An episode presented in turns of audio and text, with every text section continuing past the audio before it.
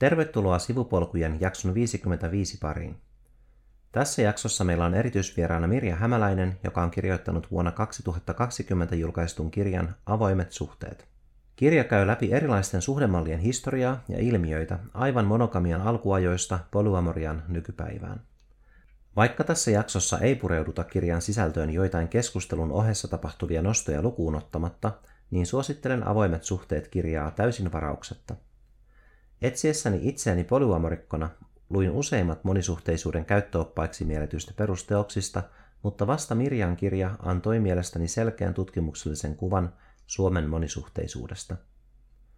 Avoimet suhteet on erinomainen lähdeteos jokaiselle, joka on kiinnostunut tutustumaan erilaisiin parisuhdemalleihin ja myös niille, jotka ovat jo eläneet pidempään epäkonventionaalisessa suhdemallissa ja haluavat saada käsityksen oman tilanteensa paikasta Suomessa. Tämän vuoden lokakuussa Mirjalta on ilmestymässä kirja ystävyydestä, joka vaikuttaa jakson keskustelujemme perusteella todella mielenkiintoiselta. Linkit avoimet suhteet kirjan sivulle ja Mirjan Instaan löytyvät tämän jakson ohjelmatiedoista. Ja nyt keskustelun äärelle.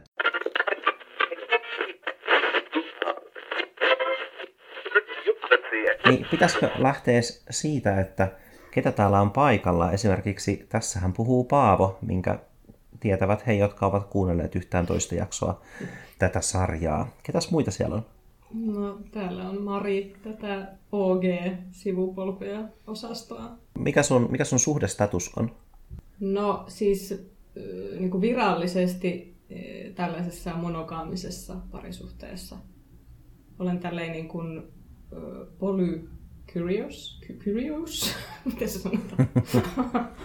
Polutelias. niin, niin silleen, mutta, mutta en, en ole poly, siis, tai en voi sanoa tälle, että olisin, olisin, on kiinnostunut kyllä niin kuin, tällaisesta ihmissuhdeanarkiasta ja, ja sellaisesta, että niin, voisi elää monella tavalla. Joo.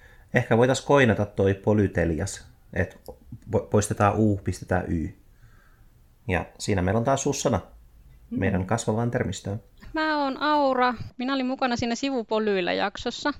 Mä oon itse polyamorinen ollut nyt semmoset neljä ja puoli vuotta. Tällä hetkellä kaksi vakituista kumppania molempien kanssa oltu jo monta vuotta. Mä oon tässä niinku semmoisena kokemusasiantuntijana. E-, edustan itseäni, omaa polytyyppiäni, enkä niin kuin, en yritä olla mitä se suurempaa.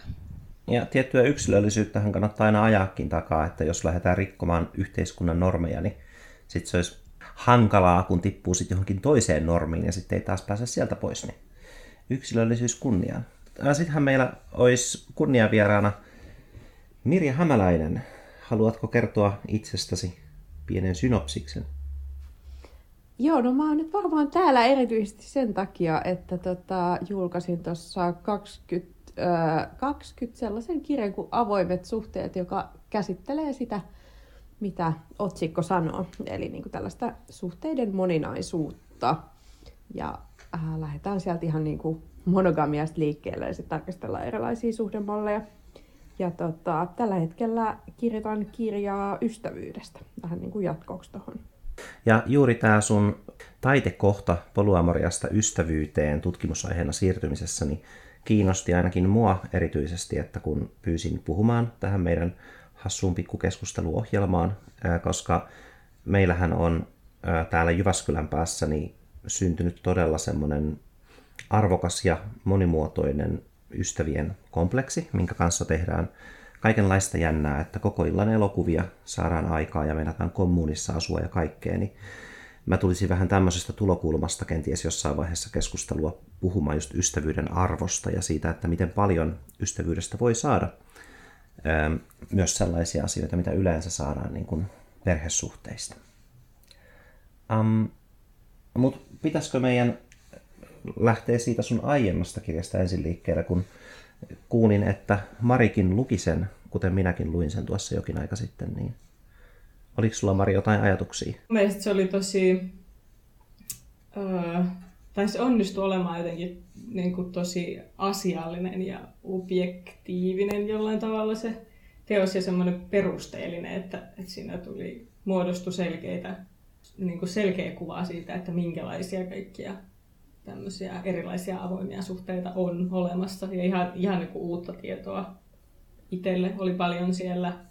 Yksi, mistä mä erityisesti pidin, pidin siinä, en muista missä kohtaa, kohtaa oli se, kun, mikä mua välillä tota, niin kuin, öö, jollain tavalla ehkä häiritsee, kun mä oon, öö, mä oon tota, etsinyt tietoa, tietoa just vaikka polyamoriasta, kun se kiinnostaa mua, niin, niin tämä tämmöinen tarpeiden korostaminen tai tämmöinen, että on, niin kuin, ihmisellä on tarpeita ja sitten erilaiset ihmissuhteet tyydyttää näitä tarpeita, niin mä muistelisin, että siinä, että siinä kirjassa sä, sä niin kuin kritisoit vähän sitä, että, että, että sillä oli jotenkin, jotenkin silleen, että, että, että sun mielestä ihmissuhteet ei jotenkin ensisijaisesti tai ennen kaikkea ole tällaisia niin kuin tarpeen tyydyttäjiä, tai se ei olisi ehkä se kaikista mielekkäin lähtökohta. Niin siitä mä pidin niin kuin erityisesti. Kiva kuulla. Tätä, me, meillä oli viime viikonloppuna tuon Suomisen Riikan kanssa semmoinen, vähän me, me ollaan pidetty siis vähän niin kuin lukijaristeilyjä, niin sellainen tapahtuma, niin tämä sama teema tuli siellä myös puheeksi jonkin verran. Ää, toi on ehkä vähän semmoinen, niin kuin, mä uskoisin, että amerikkalaisessa keskustelussa – josta tosi paljon niin avoimiin suhteisiin liittyvässä kulttuurissa ammennetaan, niin esiin nouseva teema toi mun mielestä toi tarve, että ihan kuin ihminen olisi vähän semmoinen niin kuin, ää, palikka, johon sopisi, johon etsisi niin kuin tietynlaisia toisia sopivia palikoita. Että tällainen vähän niin kuin suhdemuotoilu mun mielestä myös vähän jotenkin vähän ää, joskus ää, kuulostaa siltä, vaikka eihän siltä aina sitä tarkoiteta. Ää, ku, siis joo, mä, mun mielestä niin kuin kaikissa ihmissuhteissa kuitenkin olisi, tai niin kuin ainakin läheisissä ihmissuhteissa olisi tosi tärkeää, että kaikki niin kuin, niin kohdattaisiin kokonaisina ihmisinä. Ja tota, sellaisina ihmisinä, joilla myös nämä tarpeet, toiveet ja rajat ja tällaiset niin kuin muuttuu. Mutta siis totta kai ei, ei se nyt ihan niin kuin älytön ajatus ole, että, että ihmissuhteessakin sillä voi tiedostaa niitä omia omia niin kuin erilaisia tarpeita ja niitä voi niin kuin toki jakaa monelle ihmiselle ja niin kuin etsiäkin ihan tietoisesti ihmisiä niihin. Että ei se nyt ihan huono idea musta ole. Mm. Joo, siis Tinderissä on tämmöinen toistuva hankala kysymys, mitä ystävät, ketkä sieltä etsivät seuraa, niin valittelevat, että aina joku kysyy, että mitä sä etsit täältä Tinderistä. Ja just eilen ystävä oli käynyt treffeillä tosi lupaavan tyypin kanssa, ja tosi kiva tyyppi, kaikkea mahdollista, mutta sitten treffien jälkeen se oli kysynyt, että niin, mitä sä muuten etsit Tinderistä? Ja se on niin, niin jännä, että pitäisi tietää, että mitä haluaa ylipäätänsä. Että itse ainakin, kun olen päätynyt näihin erinäisiin suhdemuotoihin ja tilanteisiin, niin yleensä se on ollut sille, että tutustuu ihmiseen ja sit, sitä niin kuin löytää jotain semmoista aika uniikkia just sen ihmisen kanssa. Että jotenkin semmoisilla ennakko-oletuksilla on tosi hankalaa edes muodostaa ehkä ihmissuhdetta, varsinkaan niin kuin useampaa ihmissuhdetta rinnakkain. Oletteko te törmännyt tämmöiseen, ähm, mitä se nyt sanoisi, ristiriitaan siinä, että ihmiset haluaa kovasti jotain, mutta sitten ne haluaa kovasti kuulla, että mitä, mitä toinen haluaa, että mitäs me nyt tässä tehdään. Tietysti myös, onhan se niin kuin, voi olla myös tehokas keino, kun miettii jotain Tinder-ympäristöä tai tuollaistakin, niin jollain tavalla niin kuin rajata sitä, että et ihmisiä on niin paljon ja, ja näin. Mutta siis ainakin nyt pitäisi mun mielestä olla avoin sille, että aina se mitä löytää ei ole se mitä etti.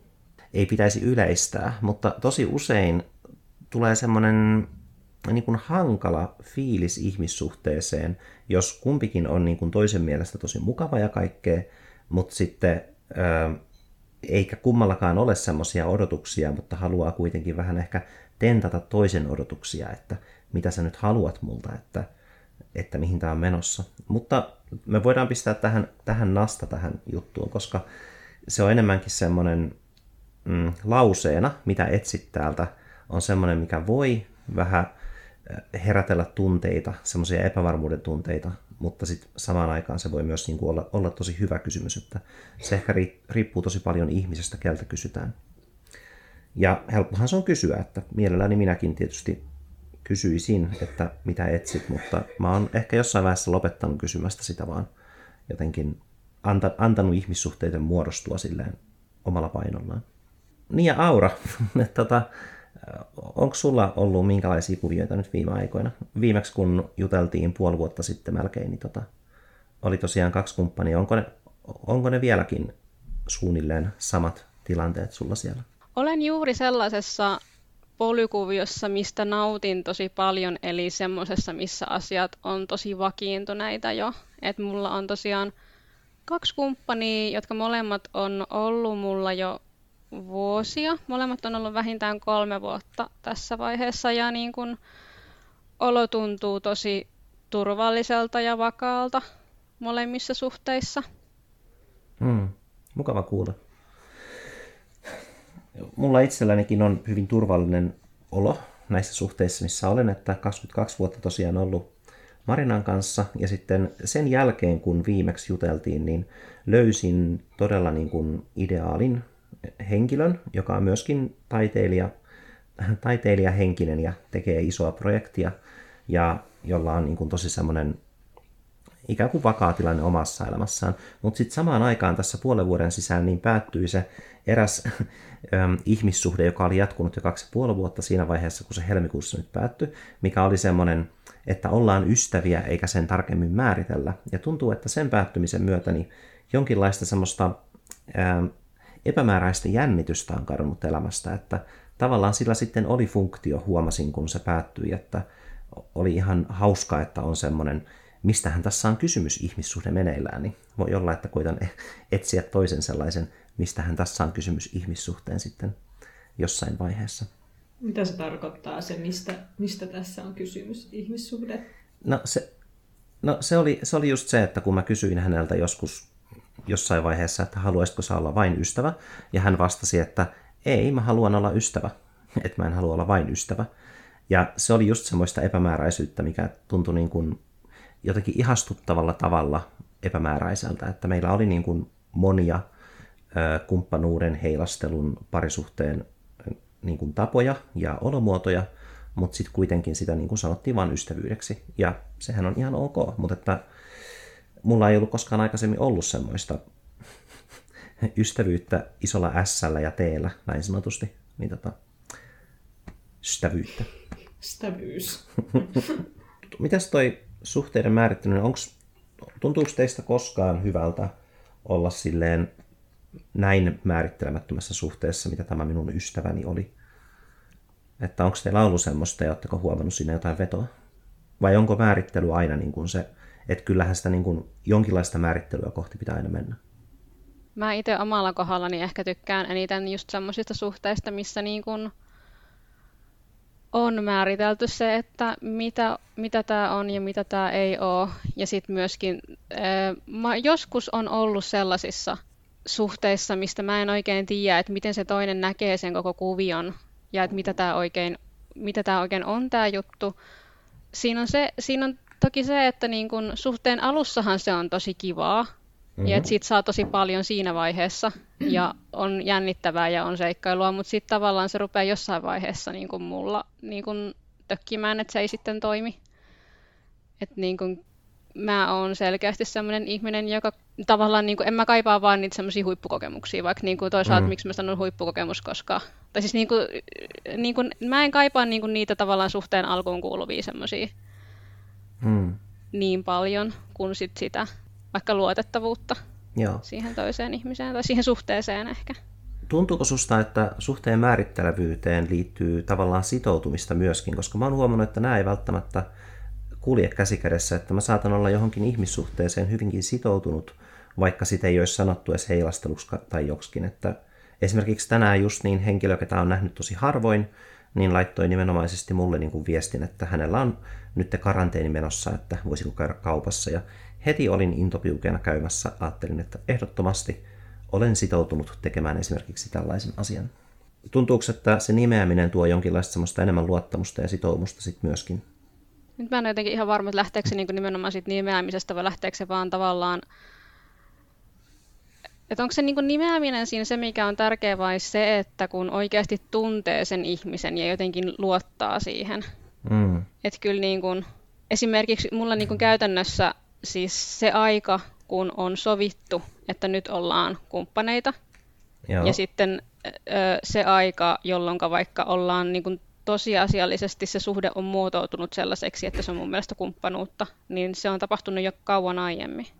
Ai niin aiemmin kuin se, että sitten hei nyt ollaan kumppaneita. Niin. Ensin, että se tapahtuu ensin se, että rupeaa luottamaan siihen suhteeseen niin kuin kumppanisuhteena, vaikka siitä ei ole puhuttu. Mm. Koska niin kuin sen näkee siitä ihmissuhteesta, että mitä siihen voi varata. Tavallaan kuinka paljon siihen voi niin kuin laskea tai kuinka paljon sen varaa voi laskea. Ja sitten se on nimetty vasta paljon myöhemmin, vaikka se on tosiasiassa ollut sitä jo pitempään. Et mulla se ehkä, niinku, ei se niinkään ehkä mun kohdalla lähde sittenkään siitä nimeämisestä, vaan siitä, että mä tunnustelen, että miltä tämä suhde tuntuu ja näyttää, ja, ja niinku, miltä tää, niinku musta tuntuu tämä meidän kahden välinen dynamiikka. Mä näkisin eron tässä, jos nyt ö, tunnistin sen, mistä puhut, niin mä sanoisin, että mä koen hyvin samalla tavalla, että ensin tulee se luottamus ja tutustuminen, niin sitten lähdetään ehkä nimeämään. Ja sitten jos ajatellaan ihmissuhdeanarkismia semmoisena, miten mä oon sen ymmärtänyt, niin mä näkisin kuitenkin eron tällaisen ajattelun ja ihmissuhdeanarkismin välillä, että e, vaikka siinä on sana anarkismi, niin se tuntuu kuitenkin jotenkin pitävän sisällään semmoista niin kuin sopimuksenvaraista kaavaa enemmän kuin tunteeseen perustuvaa kaavaa. Miltä susta tuntuu, Mirja, että mitä mieltä sä olet ihmissuhdeanarkismista näin niin kuin yleisellä tasolla henkilökohtaisesti? No tota, äh, mä en tiedä, onko sillä väliä, mitä mieltä mä oon henkilökohtaisesti, mutta tota, ihmissuhdeanarkia on musta tosi siis kiinnostava tapa ajatella ihmissuhteista ja sopii tavallaan ehkä meidän sellaiseen individualistiseen aikaa monella tavalla. Mm-hmm. Mä mietin tota nimeämisasiaa, että nimeämisellähän on tietyllä tavalla kaksi funktioa, että mm-hmm. et voi olla, se voi olla niinku työkalu siinä, siinä niinku suhteen sisällä käsitellä asioita, ää, ja että, että totta kai niin kuin, niin kuin tuossa sanottiin musta hyvin, että sitoutumista usein ehkä paremmin osoittaa ne niin kuin teot ja se arki tai, tai se suhde käytännössä kuin, niin kuin puhe tai määrittelyt, mutta sitten toisaalta kun on, ne on niin kuin sellaisia myös äh, tapoja niin kuin käsitellä asioita, niin kuin erilaiset labelit ja tollain.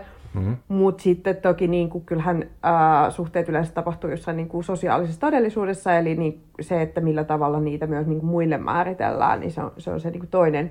Mutta joo, ihmissuhdeanarkismissahan äh, tästä yleensä pyritään luopumaan, mm-hmm. äh, mutta tota, ehkä se nyt on usein sellainen niin kuin tietynlainen ideaali, ja sitten he kuitenkin niin kuin käyttää ainakin joitain, joitain ää, määritelmiä esimerkiksi niin kuin muille ihmisille mm. puhuessaan, mutta siis siihen voi olla vaikka joku tämmöinen, että sitten, et, et nimenomaan puhutaan vaikka vaan ystävistä kaikkien, kaikkien niin kuin rakkaiden ihmisten kohdalla, tai sitten kaikkia kutsutaan vaikka rakkaiksi tai mitä vaan.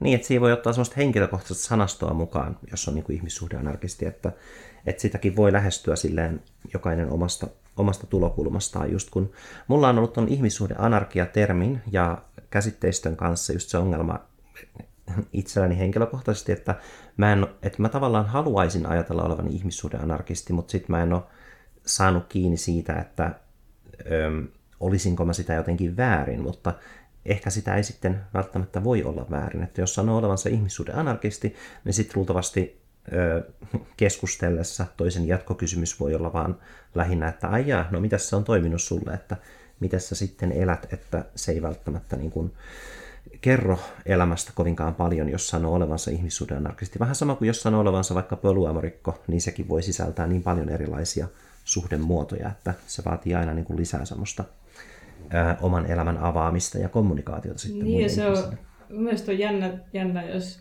jos niin kuin nyt ajattelisi, että alkaisin edustaa tämmöistä ihmissuhdeanarkiaa, niin tuntuu, että se vaatisi multa paljon enemmän sellaista asioiden määrittämistä, koska ihmisillä on ne, ne oletukset, niin kuin ihmisillä on helposti tällaisia, että, että on tämmöinen, ihmisillä on yksi monokaaminen parisuhde ja, ja se on kaikkien muiden ihmissuhteiden yläpuolella ja kaikkea tämmöistä. Vaikka niin kuin jo, että kun mä oon mennyt just johonkin miespuolisen kaverin kanssa ja sitten multa kysytään silleen, tai melkein jo tavallaan retorisesti kysytään, että Aa, onko tämä sinun poikaystäväsi?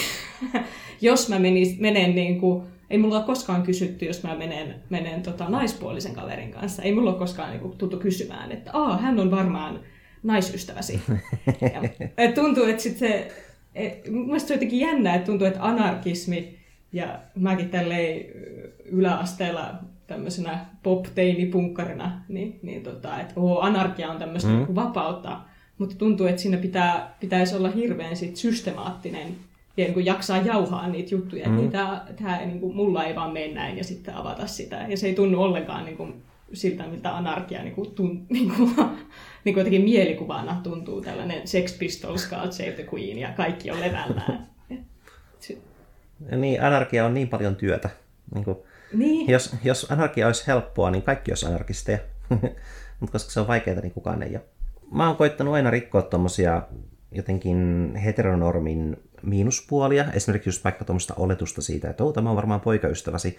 Esimerkiksi kun, jos Instassa seuraa joitain ihan hyviä valokuvaajia, jotka ottaa ihan, ihan hyviä valokuvia esim. naisista, niin sitten mulla on tämmöinen ehkä pikkasen trollihommeli, mutta että jos on kaksi vähäpukeista naista, kenties hiukan intiimin oloisesti, esim. sängyllä, ja se kuva on oikein hyvä, mutta sitten mä tiedän, että nämä molemmat mallit ovat kovinkin niin kuin, ehkä heteronormatiivisia silleen omissa elämissään, niin saatan sitten kommentoida siihen alle ö, sydämellä ja sateenkaarella viitaten siihen, että ihanasti tässä on kuvattu niin kuin tällaista lesborakkautta ja näin edespäin, vaikka tietysti tarkoitus on vain miellyttää niin kuin yleis, yleensä mieskatsojan silmää, että siellä on paljon semmoista lähetyskommenttia sitten muut näissä kuvissa. Tälleen niin kuin esimerkkinä siitä, että aina oletetaan, että ö, kaksi naista yhdessä, niin he ovat joko ö, vähäpukeisina miehen silmän iloksi, vaikka olisivatkin periaatteessa heteroita,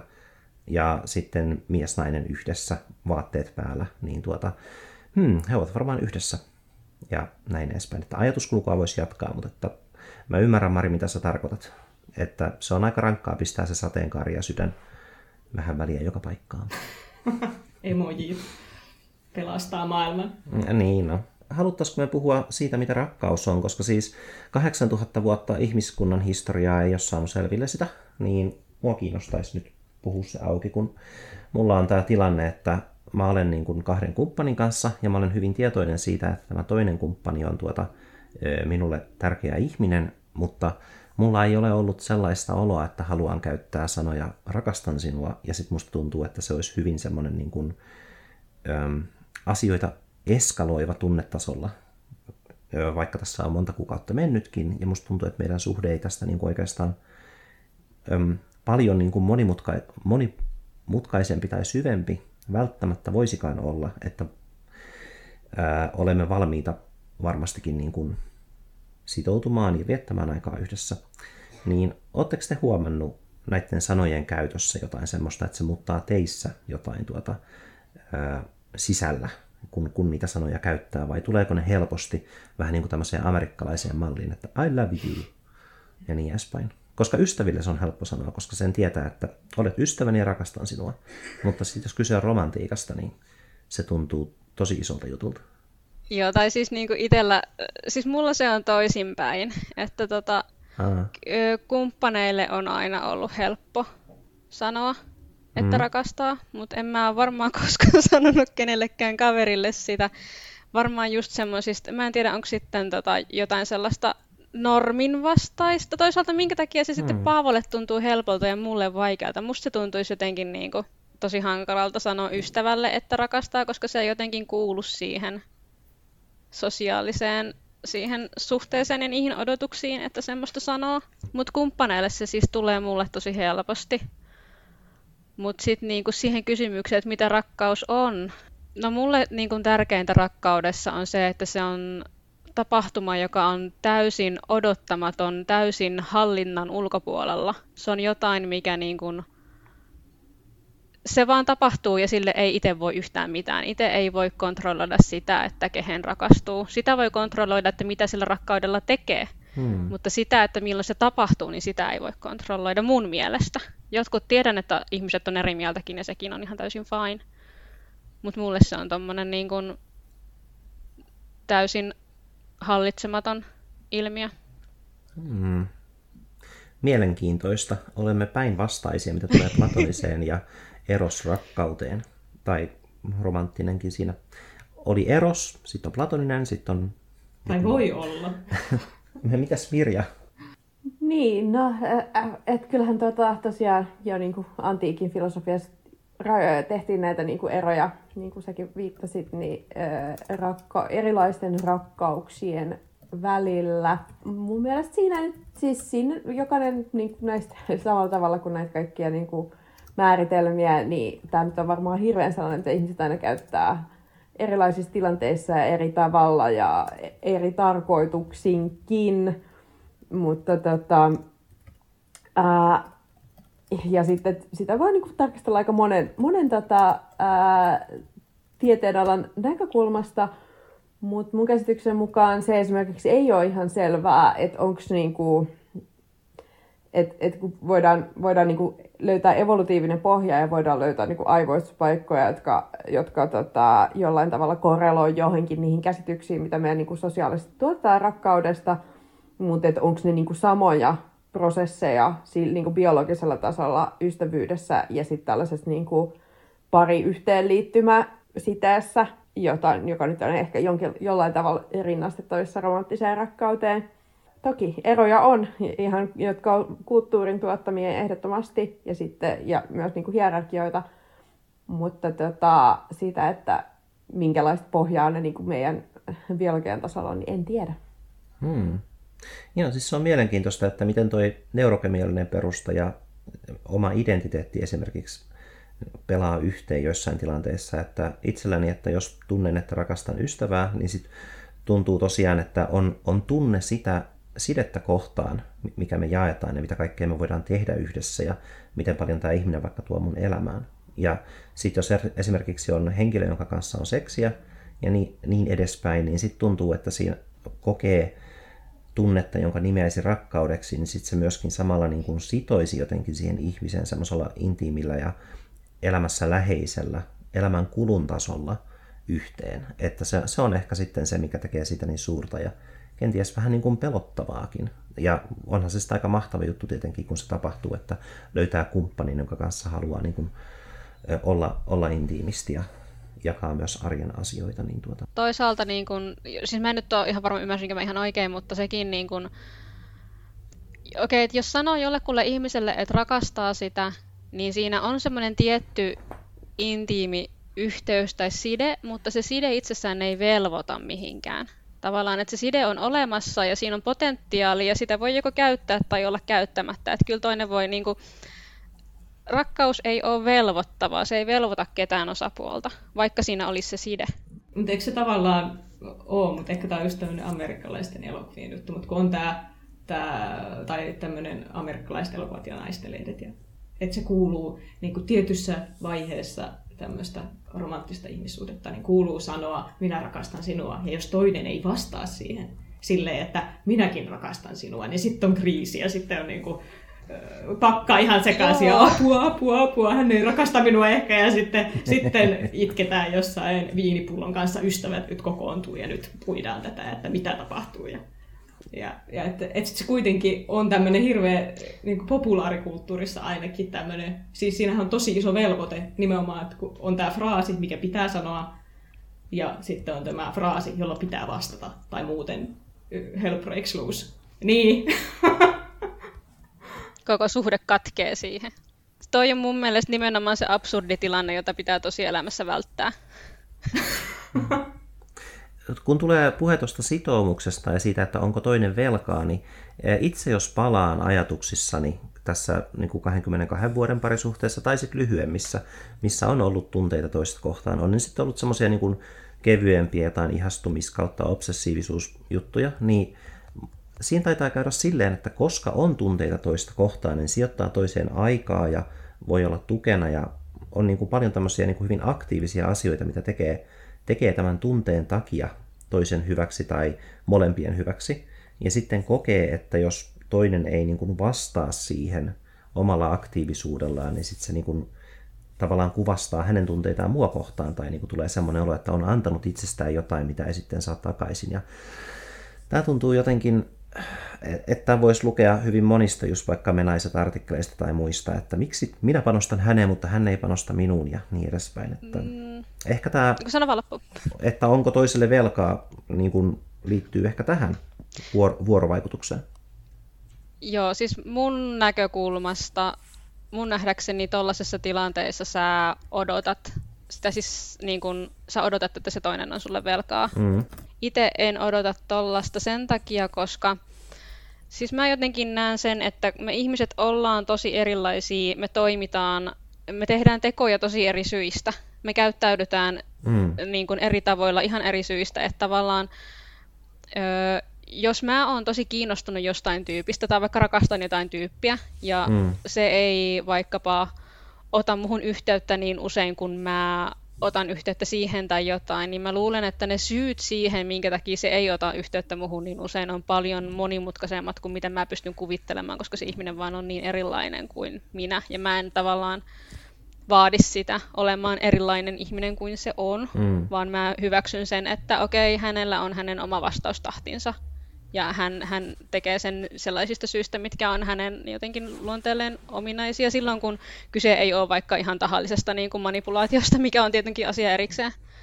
Mutta niin silloin, kun ihmiset toimii tavallaan niin kuin hy- hyvässä tahdossa, niin ihmiset Mm. vaan on erilaisia. Niin, eikä käytä toista semmoisella pankkiautomaattina. Niin ja just toi erilaisuus, että tuntuu, että mä oon siis, mä olin koko viime viikon kipeänä ja mä katoin, paitsi että mä katoin Buffy Vampyrin tappajaa, niin mä katoin myös katsomosta Enstreffit alttarilla ohjelmaa, Love Island-ohjelmaa ja Unelmien poikamiestä.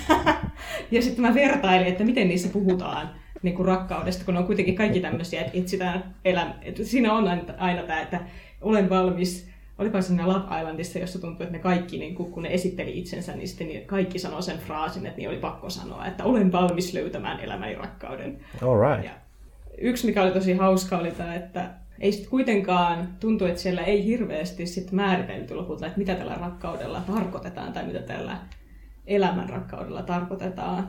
Mutta sitten siellä se oli hauska, että vaikka nämä on niin erilaisia nämä ohjelmat, niin niissä toistui niin ne tismalleen samat asiat, että oli sieltä kumppanilta toivottiin niin kuin luotettavuutta, huumorintajua. No ehkä enemmän korostettiin sitten jotain hyvää kroppaa tässä Love Island-ohjelmassa kuin sitten Ensitreffit Alttarilla-ohjelmassa, mutta, mutta siellä toistui tämmöinen, että olen valmis tällaiselle yhteiselle matkalle ja, ja meillä on tällaista tunteiden vuoristorataa. Ja, ja tämä, on, tämä on tällainen seikkailu. Minusta oli tosi kiinnostavaa, että käytiin tämä matka ja vuoristorata ja seikkailu toistuneessa kaikissa kaikissa ohjelmissa, mutta ei ollut nyt se pointti, mä vähän ajauduin tästä, tästä niin kuin, haluaa semmoisen, haluaa semmoisen tosi hyvin huolletun, niin, turvallisen niin semmoinen vuoristoradan. kuitenkin, missä on se jarrumies, eikä silleen, että sillä ei ole sitä jarrumiestä tai se nukahtaa tai putoaa kyydistä tai jotain, jotain mutta, mutta joo. Niin, niin että Haluaisitteko vaihtaa metaforan? Ei kiitos, tämä on hyvä metafora mulle. Loistavaa. Öö, mutta et, etsitään tämmöistä kaltaisuutta, että, että, niin kuin, että jo toinen olisi mm. kaltainen ja tuntuu, että niissä just korostui, että oho, nyt löysimme tällaisen yhteisen sävelen ja mä en tiedä, että miten vaikka ensitreffit alttarilla ohjelmassa, kun tämä on ne asiantuntijat löytää nämä sopivat parit, että ne tuntuu, että siinä mm. korostaa niin kuin sitä, että he, ovat, he etsivät samankaltaisia asioita, he ovat samankaltaisia ihmisiä. Ja sitten joskus mm. ehkä vuonna 2014 tai jotain, mä luin semmoisen sarjakuvan Levinasin toiset kasvot muistaakseni, joka siis, mm-hmm. jossa tota, käsitellään tosi mun mielestä selkeästi ja havainnollisesti niin kuin tämän ö, filosofi Levinasin ajatusta rakkaudesta, että kuinka, kuinka se ei olekaan, että rakastat toista, koska hän on ö, niin kuin samanlainen kuin sinä tai hän on sinun kaltaisesi, vaan nimenomaan siksi, että hän on se toinen, Mm. että hän on erilainen. Ja se oli tämmöinen niin kuin avartava kokemus, se lukukokemus jäi mieleen. Ystävyyden rakkaudessa monesti huomaa sen, että täytyy olla sen verran erilainen, että ei tule tylsää. Jos mä hengailen ko- kovin pitkään niin kuin hyvin itseni kaltaisen ihmisen kanssa, niin no en nyt siis sano, että tulee tylsää, mutta sitten tulee vähän semmoinen olo, että opinko minä tästä nyt mitään uutta ja tuliko minulle sellainen olo, että, että näin toista ihmistä vai olisiko yhtä hyvin voinut olla kotona pelaamassa vaan Elden Ringiä tai jotain tämmöistä, mutta Onkohan ystävyyden käsite muuttunut viime aikoina meidän kulttuurissa myös tämän niin kuin polyamorista ja muiden käsitteiden muuttumisen kautta? Niin, hyvä kysymys, että mikä on viime aikoina, koska kyllä mä niin kuin vaikka tuossa kirjassa lähdin siitä ajatuksesta, että se on ainakin ehkä muuttumassa niin kuin keskeisemmäksi asiaksi Mm. Ää, jollain tapaa väitän, että, että se saattaa ruveta vahvemmin haastamaan myös tällaista romantiikan ää, uskonnon kaltaista ensisijaisuutta. Mutta tota, siis jos niinku sellaisella ihan historiallisella antropologisella tarkastelulla miettii, niin joo, se, että mitä niinku ystävyytenä pidetään, on, on muuttunut tosi paljon, mutta toi oli hauska toi mm-hmm. Marin pointti tuosta Levinaksestä, koska tota, myös just luin sellaista Eetu Vireenin tekstiä muutaman vuoden takaa, jossa hän puhui siitä, että, että ystävyys on niinku sitä, sitä niinku eron kanssa elämistä eri tavalla kuin ehkä jotkut muut suhteet. Ja sitten ehkä hän, hän freimasi sen tällaiseksi niin kuin myös ää, antikapitalistiseksi toiminnaksi jollain määrin, koska kapitalismilla on niin kuin taipumus ää, erot laittaa hierarkioiksi tai tehdä mm-hmm. hierarkioita.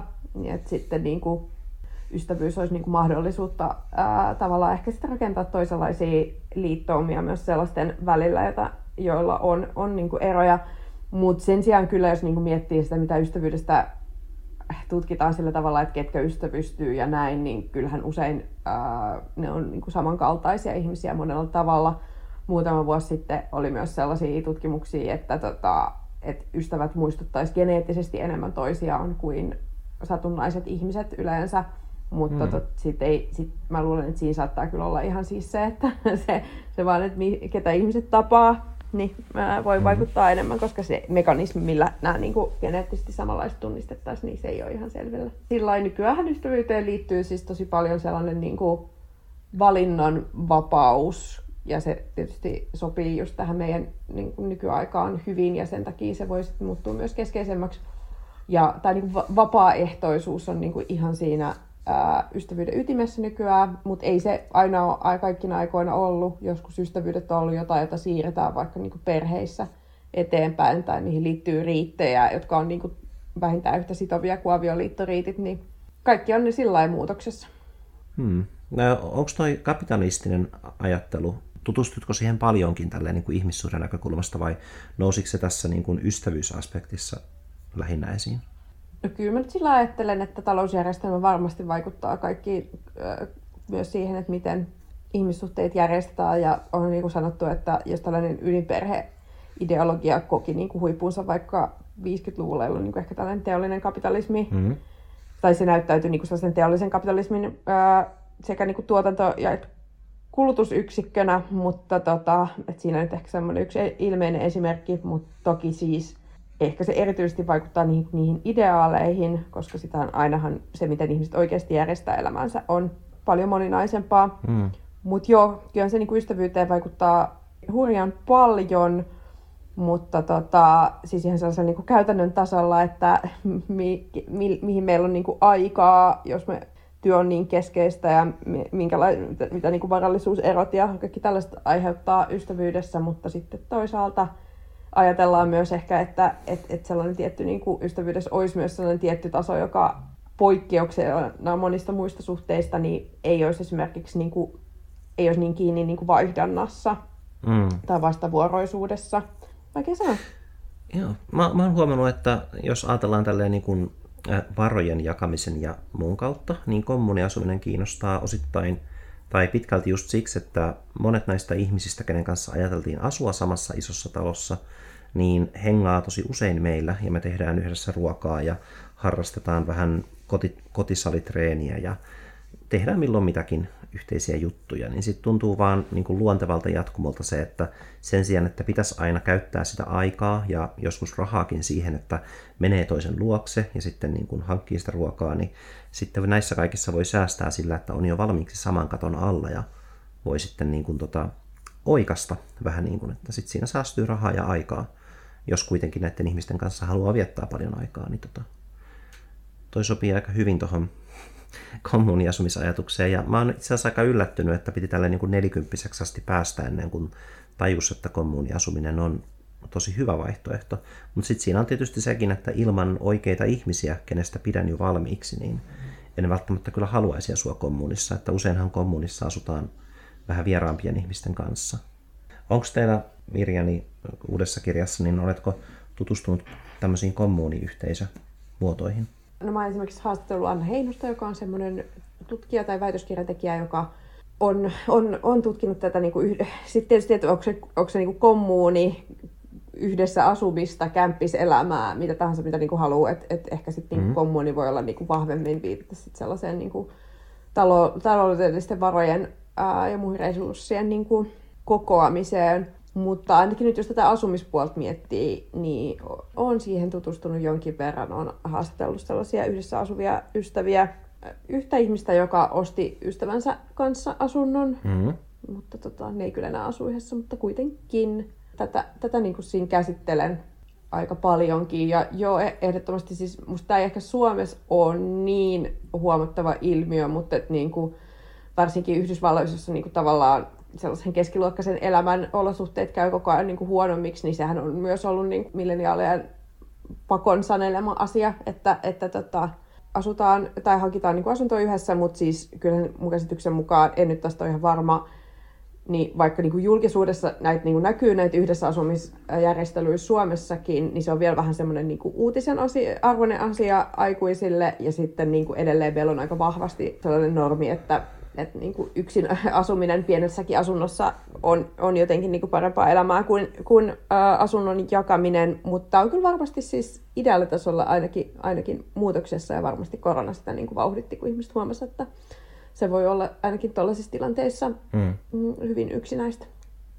Joo, kyllähän se tuo turvaa ja joskin se, että kun asuu toisten aikuisten kanssa, kun jos ajatellaan, että per, jos on semmoinen perheyksikkö, niin sitten tuntuu, että siinä monesti jakautuu ne vastuut sillä tavalla, että sitten on vähän niin kuin lukittu sellaiseen rooliin, mistä on ehkä vaikea päästä pois, mutta sitten jos jakaa muiden itsenäisten aikuisten kanssa talouden niin sitten siinä voi vähän niin kuin sopia ja vaihdella niitä keskenään. Että me ollaan jo alustavasti puhuttu aika paljonkin siitä, että miten paljon helpottuu ruokailut ja pyykkäämiset ja kaikenlaiset, kun voi niin kuin vaihella päikseen, että kuka tykkää mistäkin, että jokainen tekee sitä, mitä huvittaa ja sitten tulee semmoisia mukavia lepopäiviäkin, että ei ole välttämättä itsellä mitään velvollisuuksia. Eikö se tunnu aika pelottavalta, siis jos te olette niin kuin hankkimassa vartavasten jollekin tietylle porukalle tämmöistä vaikka omakotitaloa, ja sitten et ole kuitenkaan koskaan asunut vielä kommunissa, niin eikö se ole aika pelottava ajatus, että, että toi, miten se, että entä jos se ei toimikaan, entä jos se on hirveää?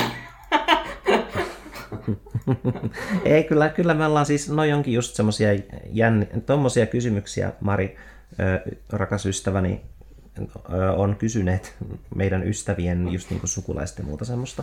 Mutta että tässähän lähtökohtana on just se, että jos me ollaan niin kuin puolisoni kanssa joka tapauksessa hankkimassa talo jossain vaiheessa, niin me voidaan sitten saman tien katsoa sitä vähän sen mukaan, että voidaan niin kuin saada tämmöinen kommunityyppinen ratkaisu siihen joksikin aikaa, että se niin kuin hyödyttää kaikkia jonkin aikaa ja sitten jos se pikkuhiljaa hajoilee, niin sitten se pikkuhiljaa hajoilee, mutta on myöskin se mahdollisuus, että jos me ei halutakaan niin paljon olla tekemisissä sitten näiden muiden kommunissa asujien kanssa ja he muuttavat pois, niin on todennäköistä, että siinä tulevassa talossa tulee olemaan myös niin kuin toinen keittiö ja enemmän vessoja ja kaikkea semmoista, että sitä voi sitten niin kuin alivuokrata myös silleen ei-kommuuni mielessä vähän sen, mutta lähtökohtaisesti kommuuni. mutta koitetaan pitää mahdollisuuksia avoinna sitten, jos tulee jotain... Kauheata että on sanonut, kysynyt jotain samoja kysymyksiä kuin jonkun sukulaiset, koska yleensä joidenkin, kenen tahansa sukulaiset, niin yleensä ne, ne on aina jotain semmoisia ahdasmielisiä kommentteja.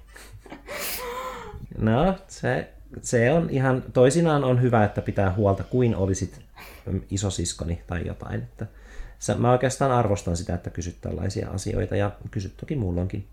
Ja oothan, ollaanhan tässä nyt vaikka nyt ei niin läheisiä ollakaan, niin kuin tässä podcast-kaveripiirissä, koska asutaan eri kaupungeissakin ja kaikkea tämmöistä nykyään, niin ollaanhan me kyllä katsottu toistemme perään ja kyselty vointia ja kaikkea tämmöistä, että se osoittaa sitä, miten ystävyys ottaa sitä perheen roolia. Ei tarvitse odottaa sukulaisten kyselyitä, kun ystävä voi ihan hyvin sanoa, että kuulepas nyt, ootko muistanut syödä, kun naamas on tommonen vitun niin, tolleen. Minkälaisia sukulaisia sulla on?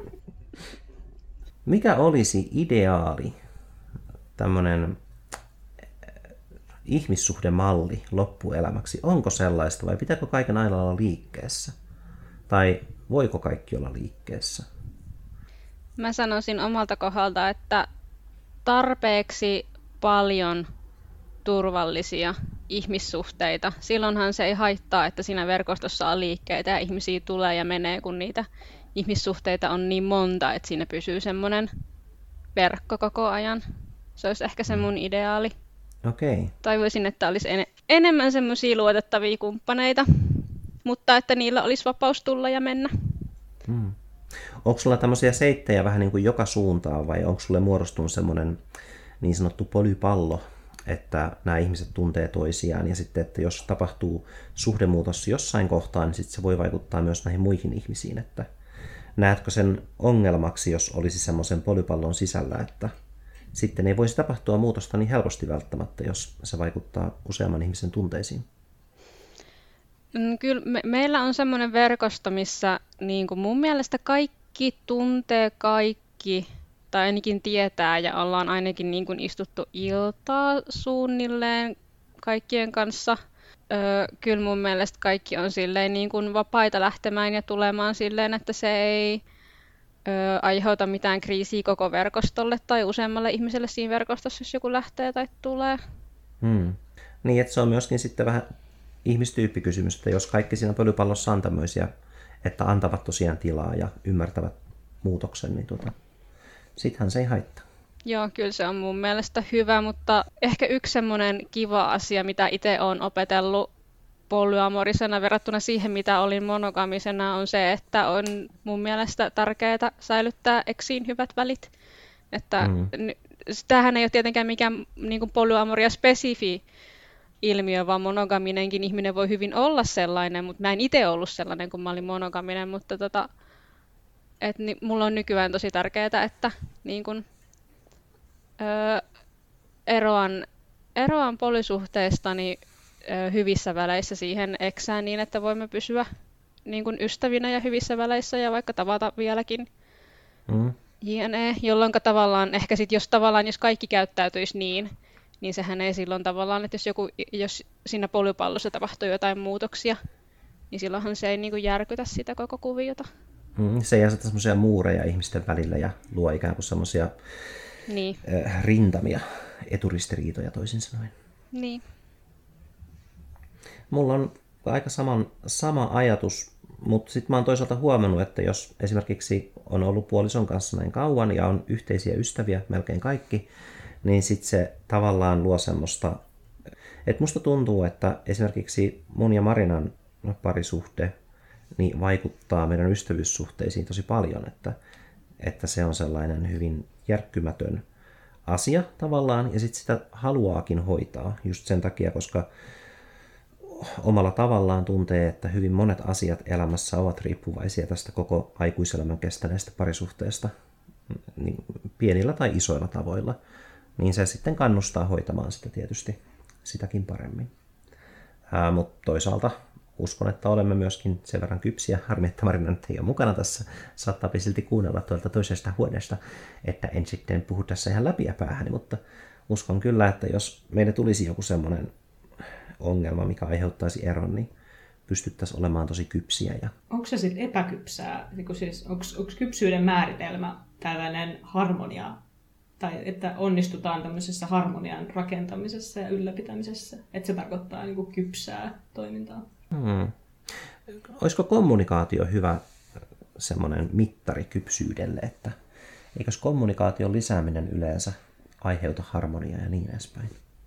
On toi kyllä musta niin kuin hyvä pointti, että tota, et sittenhän, vaikka mäkin olen siis sitä mieltä, että ehdottomasti musta se on hienoa, että nykyään useampi ihminen selkeästi pystyy pitämään myös niin kuin uh, entisiin kumppaneihin hyvät välit ja se on, se on varmasti niin kuin elämää rikastava asia ja just niin kuin usein ne voi olla ehkä enemmän sellaisia niin kuin suhdemuutoksia kuin, niin kuin katkoksia kuin ehkä sellaisessa tietysti niin kuin monokontekstissa, niin on sekin totta, että siitä sit helposti myös tulee sellainen uusi aika vahva niin kuin ideaali, että sit jos vaikka siinä suhteessa on ollut jotain, jonka takia on oikeasti myös mm. ihan tosi hyvä olla olematta väleissä, mm. niin tota, ettei siitä tule niinku semmoinen jotenkin epäonnistumisen fiilis, että tota, erosin nyt jotenkin väärin.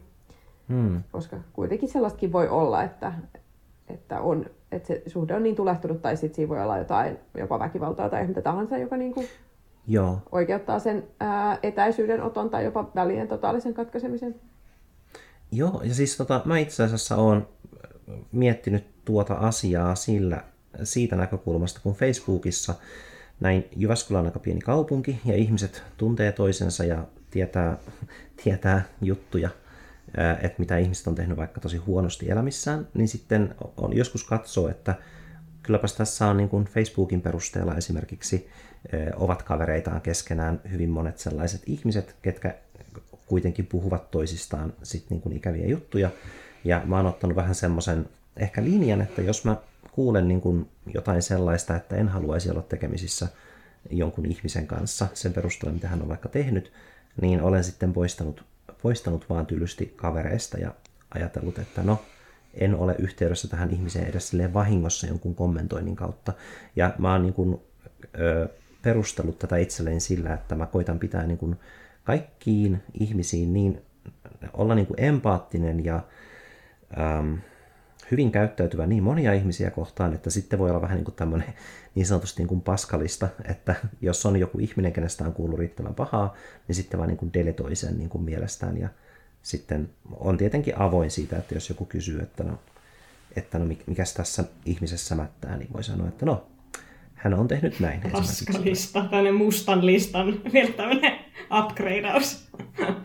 Ai, mä luulin, että se ei ole upgrade. Siis semmoinen sanontahan kuin shitlist. Sitä on biisikin. I'll put you on my shitlist. Aa, ja mä itse asiassa... Joo, me puhuttiin paskalistoista joku, joku aika sitten Hemingwayssa, koska meillä on kavereissa yksi semmoinen ihminen, jolla on niin kuin liian herkästi liian herkästi hän laittaa jonkun paskalistalle, vaikka tunteekin sen ihmisen. Ja sitten tämän ihmisen täytyy niin kuin osoittaa arvonsa kenties jollakin tavalla, että poistuu siltä paskalistalta. Ja sitten hän itsekin ajatteli, että kyllä, minä pistän liian helposti paskalistalle ihmisiä, mun täytyy lopettaa. Ja sitten mun comeback tähän tietysti oli se, että mulla ei ole paskalistaa, paitsi että nyt mä tietysti sanon, että mulla on, vaan mulla on vaan semmoinen, että näitä ihmisiä ei ole olemassa lista. Niin että mä en niin kuin kattele, kattele ihmisiä, jotka menee mun paskalistalle. Että meissä oli se ero. Onko teillä paskalistoja? Mulla ei kyllä ole, mutta mä en kyllä tiennyt edes, että tämmöinen käsite on olemassa. Ehkä mä oon jotenkin niin boomer vai, tai jotain. Tälleen milleniaalina voiko olla edes boomer, ei varmaan, mutta... Hmm. Mm. No voit olla henkisesti boomer, isosisko. Kyllä mä sillä tunnistan hyvin käsitteen ja, ja, ja joo, ainakin mun, ja varsinkin niin tunnekuohuissa joskus, kun kuulee jotain, niin tuntuu, niin kuin, että vannoo, että tämä ihminen on ikuisesti jossain pannassa. Uh, Mutta sitten ehkä mulla on enem, enemmän ollut niinku semmoinen, jos on niinku kyse vähän semmoisista ainakin jossain vaiheessa kavereista tai tuttavista tai jopa ystävistä, että sitten jos mä huomaan, että mä itse niinku heistä puhun uh, selän takana niin paljon jotenkin arvostelen tai jotenkin he ärsyttää mua niin paljon, että tota, uh, et, et niinku se rupeaa tuntua valheelliselta olla niinku mukava siinä live, live tai kasvokkain, niin siitä mä kyllä niin kuin otan etäisyyttä, mutta se on ehkä vähän mm. niin kuin eri asia. Uh, mun mielestä sellainen niin kuin tietynlainen niin kuin hyvistäkin kavereista joskus täytyy niin kuin, niiden jostain toilailuista täytyy joku toisen hyvän ystävän kanssa välillä vähän venttaa, mutta niin, että se on niin kuin täysin eri asia. Mutta sitten jos mä huomaan, että mä ajattelen jotain ihmistä niin kuin negaation kautta tosi paljon, mm. niin mä haluan sillä olla niin kuin rehellinen, että mä en hänelle esitä ainakaan niin kuin läheistä ystävää tai kaveria. Ja siis se on tosi hyvä olla avoin tuommoisista, että mä oon huomannut, että on tietysti semmoisia persoonia, ketkä minä en ikään kuin deletoi elämästäni ihmisiä, ketkä ovat mun ystäviä, ja sitten mä pystyn niin kuin tavallaan immersoimaan vaikka jonkun ärsytyksen, jos se tulee ihan vaan siitä, että tämä henkilö on tietynlainen, että esimerkiksi vaikka vouhottaa joistain ilmiöistä enemmän kuin ehkä tarvitsisi, tai sitten on niin kuin hiukan enemmän keskittynyt niin kuin omaan napaansa kuin muut ihmiset, niin sitten on vaan se, että okei, me ollaan vähän erilaisia ja mä voin niin kuin olla hiljaa, hiljaa tästä ärsyntymisestä. Mutta sitten se ei tietenkään poista sitä, että saattaa olla, että mä parille ihan niin kuin läheisimmälle ystävälle tai puolisolle niin saatan sanoa, saatan sanoa, että kylläpä taas ärsytti. Mutta sitten mä niin kuin otan sen kannan, että tämmöiset ärsytykset menee ohi. Mutta sitten nämä mun paskalista tyypit, niin ne on kyllä semmoisia ihan eh, hyväksikäyttäjätyyppiä tai muuten niin kuin perseestä, että ei siellä ihan syyttä olla, että esimerkiksi sulle ei Mari varmasti ole koskaan pelkoa ö, deletoitumisesta Paavon elämästä tai tälleen. Että ei sinne kavereita ole joutunut. Sinne on joutunut ihmisiä, ketkä on ollut kusipäisiä ja olen niin kuin heidän teoistaan tietoinen. Ja sitten se on jännä, kun kuitenkin niin kuin he ovat monesti niin kuin ulospäin tosi silleen karismaattiset tyypit ja sosiaaliset tyypit saattaa olla jo niin kuin yksityiselämässä sitten sitäkin huonompia. Et mä en oikein tiedä, että mistä tämä epätasapaino tulee. Että tietysti voihan sitä jokainen tietysti katsoa, itsekin voisin katsoa itseni peiliin, että olenko ollut varmasti hyvä puoliso. Ja jos, jos Marina puhuisi minusta, niin mitä olisi sanottavaa, mutta tietysti se itsensä tarkistaminen, check yourself before you wreck yourself niin sanotusti, niin se on varmaan aina hyvä. Niin no joo, että jos ihmiset olisi niin kuin aina semmoisia jotenkin hirviömäisiä, niin sitten ei varmaan myöskään pääsisi tällaisia niin kuin läheissuhteissa tapahtuvia tekoja jotka, tekemään, että, että usein, mm-hmm. niinhän se ei valitettavasti mene. Että... että heillä on niin kuin ne huonot hetkensä niin sanotusti, että he kohdistavat sitten vaikkapa negatiiviset tunteet, kun kaikillahan meillä kertyy, kertyy niin kuin pahaa oloa ja aggressiivisuutta. Joillakin itselläni ei yleensä tai koskaan ole ollut semmoista, että mun kertyisi semmoista jotenkin aggressiivisuutta, mutta sitten kun on tämmöisiä ihmisiä, kenen kertyy sitä, niin sitten myöskin niin kuin ovat tottuneet purkamaan sen tietyissä tilanteissa. Tai... Joo, no niin, nyt, tämä meni kyllä ihan, ihan pienemmälle ja synkemmälle polulle. Sieltähän voi palata. Ehkä tähän vaikutti se, että mä ö, vähän kattelin Mirjan juttuja tuolta netistä tuossa ennen Skype-puhelua ja sitten mä jäin lukemaan jostain väkivaltaisista puolisoista ja mustasukkaisuudesta ja siitä, miten ei kateltaisi minkäänlaista pettämistä, vaan heti menisi väkivaltaan, niin se oli kyllä karua luettavaa. Oli nimittäin tänään juuri tullut tuohon mm, havaintoja parisuhteesta blogiin julkaisu, missä oli väkivallasta. Niin, niin. No nyt se on taas mulla auki tässä. Oi paska, älä lue sitä enää, Paavo. Niin, eikö toi mustasukkaisuus ole ollut joskus ihan niin kuin, että, että jos on tapahtunut vaikka tämmöinen ihan siis surma tai murha, puolison, puolison surma tai murha, niin mm. se on tämmöinen lieventävä äh, tekijä, tämä mustasukkaisuus ollut joskus aiemmin. Että tähän oikeuttaa jollain tavalla tällaiseen väkivallan tekoon, että puoliso on, on vaikka niin, puoliso on antanut aihetta toiselle kokea mustasukkaisuutta, ja se on väärin. Olisiko tästä mitä viimeaikaisia ilmiöitä ollut, että onkohan näin ää, tuomittu? Toivottavasti ei. Tai ainakaan niin kuin Suomessa.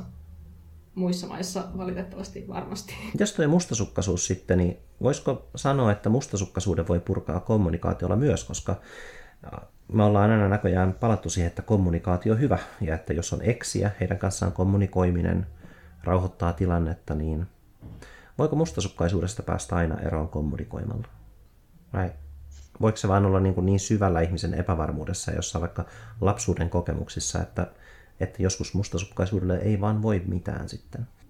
Kyllä se varmaan niin on, että siinä on myös sellaista puolta, jota voisit niin kuin myös, tai on järkevämpää itse työstää. E, ja että se kommunikaatio on myös tietenkin toiselle ihmiselle raskasta joskus, jos kyllä se tietysti usein helpottaa, että, että voi niin kuin jakaa niitä huolia ja ajatuksia, mitä siihen liittyy.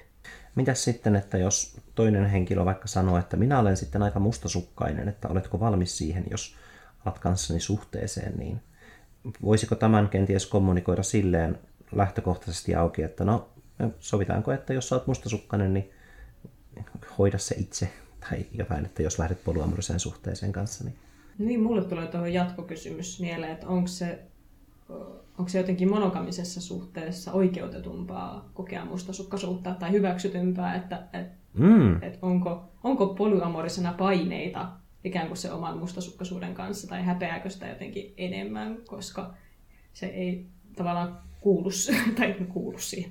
Eihän se tarvitse kuulua siihen monogamiseen suhteeseenkaan, mutta koska, koska ne kuitenkin rakentuu eri tavalla, ne suhteet, niin tämmöinen tuli mieleen. Niin, että olisikohan monogamiassa opittavaa poly, polyamorian kommunikaatiojutuilta ja No siis kyllähän se, äh, no siitä varmaan tyypillisesti nyt ensin enää sanotaan, että, että mustasukkaisuus on niinku kimpputunteita, Mm. Mutta tota, että niitä, niiden niinku eritteleminen siinä käsittelyssä auttaa ja ne tunteet on niinku kauhean inhimillisiä ja ymmärrettäviä. ehkä tuohon Marin pointtiin just tuosta niin poluamariasta, että tämä on mun sellainen käsi, keskustelu, mitä niin poluamarissa kulttuurissa käydään tosi paljon, ja siinä keskustelussa käydään tosi paljon, että niin kuin, yritettäisiin purkaa sitä ää, ajatusta, että hyvällä poluilla niin sanotusti ei, ei olisi niin kuin mustasukkaisuuden tunteita, mm-hmm. koska tota, kyllähän niitä on. Se niin kuin, tavallaan se, just se, että miten, miten niitä on niin kuin sitoutunut työstämään, on yksi juttu. Ja sitten toisaalta, että minkälaisen paikan sille mustasukkaisuudelle antaa niin kuin omassa elämässään ja oman suhdemallin ja määrityksessä. Että ehkä tällaisessa niin kuin vahvasti monogaamisessa kulttuurissa mustasukkaisuudella on ollut aika, aika iso rooli ja siinä on niin kuin annettu, niin kuin tässä puhuttiin, niin sillä on niin kuin oikeutettu monia asioita, jos ei nyt niin kuin väkivaltaa, niin ainakin niin kuin hallintaa, hmm. mutta tätähän nyt niin kuin sit, sit niin kuin avoimiin suhteisiin liittyvässä, liittyvässä niin pohdinnassa niin tosiaan puretaan. Mitäs sitten se, että onko ok tulla suhteeseen silleen, että tekee mustasukkaisuus, niin kuin, että sopii, että kumpikin hoitaa oman mustasukkaisuutensa ikään kuin, että onko se liian jyrkkä semmoinen ehdotus tai pyyntö. Tämä nyt ei mikään semmoinen virallinen tietenkään niin kuin linjanveto tai muuta, että omaan korvaan se särähtää vähän, että älä puhu mulle sun mustasukkaisuudesta, mutta oikeastaan niin, miksipä sitä puhuisi, että jos, jos toinen kuitenkin toimii sovituissa rajoissa ja kaikkea tämmöistä ei tuohon nyt varmaan mitään yhtä, yhtä niin kuin ratkaisua ole. Jos, siis kai ihmiset saa määrittää ää, rajansa aika eri tavoin. Kyllähän se vähän oudolta ehkä kuulostaa, että, että, että, niin kuin, että ei haluaisi, että haluat jonkun kanssa läheisen suhteen, mutta et sit haluaisi kuulla jostain tollasesta tunneasiasta, mutta siis toisaalta jos nyt kokee, että vaikka edellisessä suhteessa on ollut sellaista, että, että toinen kumppani on ollut ihan hirveän mustasukkainen ja siihen liittyy niin kuin tosi paljon ää, jotenkin siitä äh, niin sanotusti triggeröiviä asioita, niin en mä tiedä. Ää, kyllä mä ymmärrän silloin, että siihen ainakin jonkinlaisia rajoja vetää. Joo, joo. Niin se voi olla herkkä paikka myöskin sille, joka kuulee, kuulee valitusta siitä, että joutuu olemaan mustasukkainen ja näin edespäin. Niin. Huh. Okei, okay, mutta jälleen kommunikointi siihenkin auttaa.